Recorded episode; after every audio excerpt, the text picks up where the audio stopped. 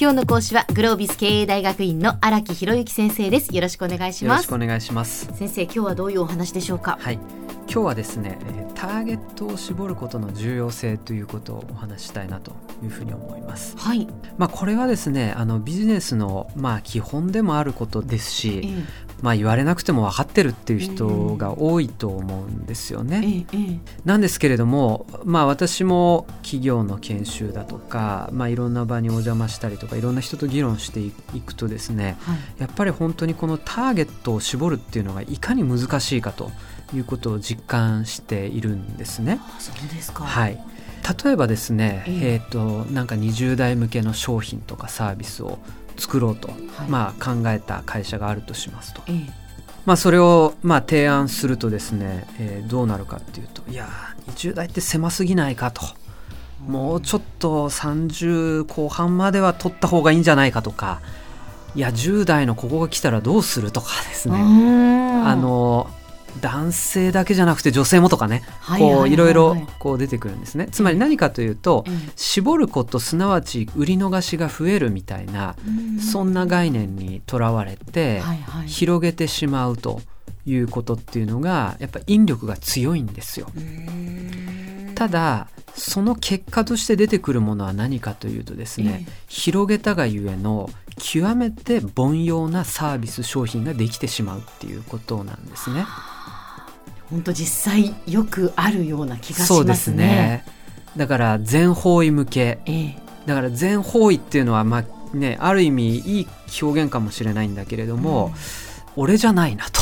私じゃないなと。だからこれ誰に向けた商品なの？みたいなのって実は結構街中にはいはい。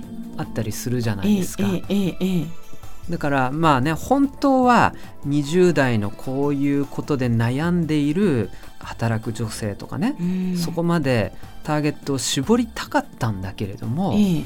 いろんなしがらみではい。なんかすごいパッケージからデザインからコンセプトからええあの登場するウェブのページから全てにおいてなんか絞りきれてないみたいなそんなものができてしまう。でもそうなると結果そのもともとターゲットにしたかったじゃあその20代のこういうことで悩んでいる働く女性も手に取らないかもしれないですよそうなんですよそね。こがやっぱり一番の問題でうんだから捨てるんじゃないんですよねそれ以外のお客さんをね。はいはいはい。あの絞るっていうと捨てるみたいな感じに捉えられるかもしれないですけど、うんあくまでも優先順位を決めるっていうことなんですよね。なるほど優先順位を決めると考えるといいかもしれませんね。そうなんですよ、ね。そうですねターゲットを絞るってことはもうそれ以外はターゲットじゃないっていうふうになんか思ってしまいがちですけど捉えてしまいがちですけど、そうではないっていうことですね。そうですそうですはい。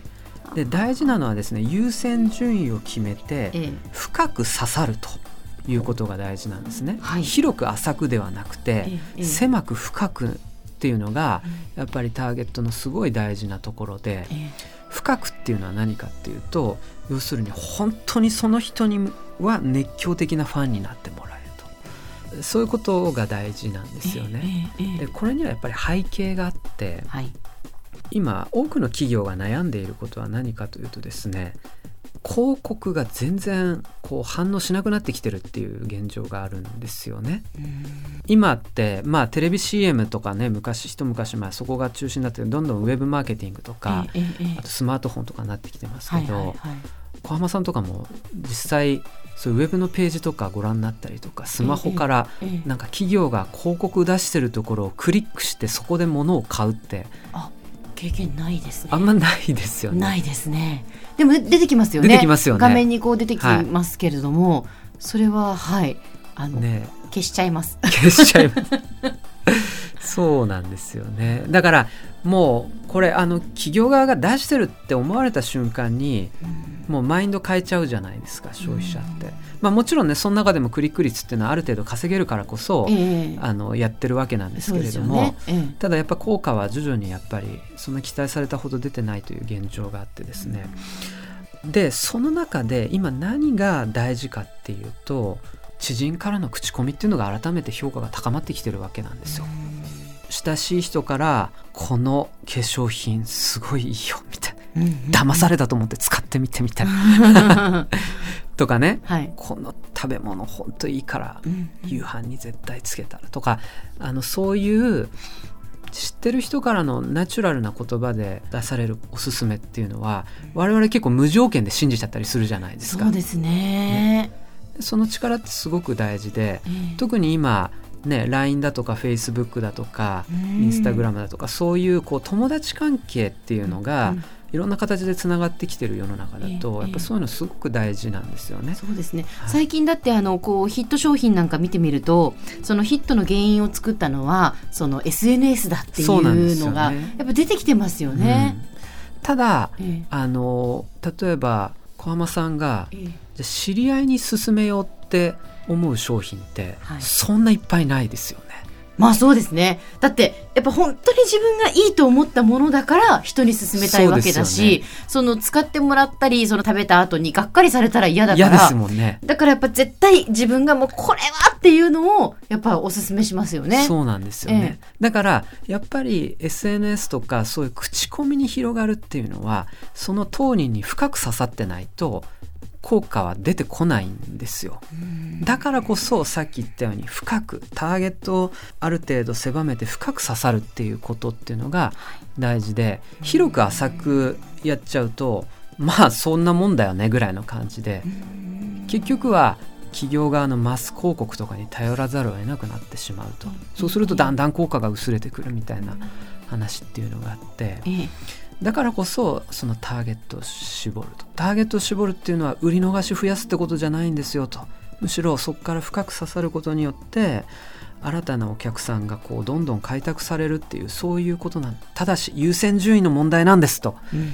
いうところをはい。ちゃんと理解をしてね、こういう企業側が売れる形を作っていくっていうことが大事なんじゃないかなというふうに考えております。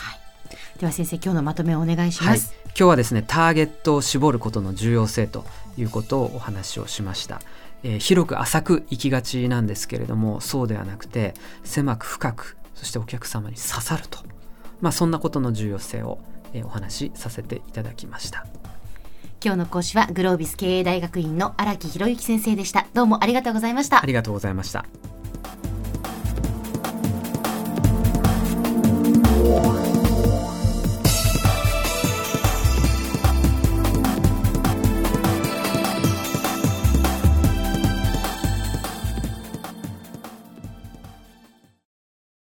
ゾクゾクグイグイメラメラつながる。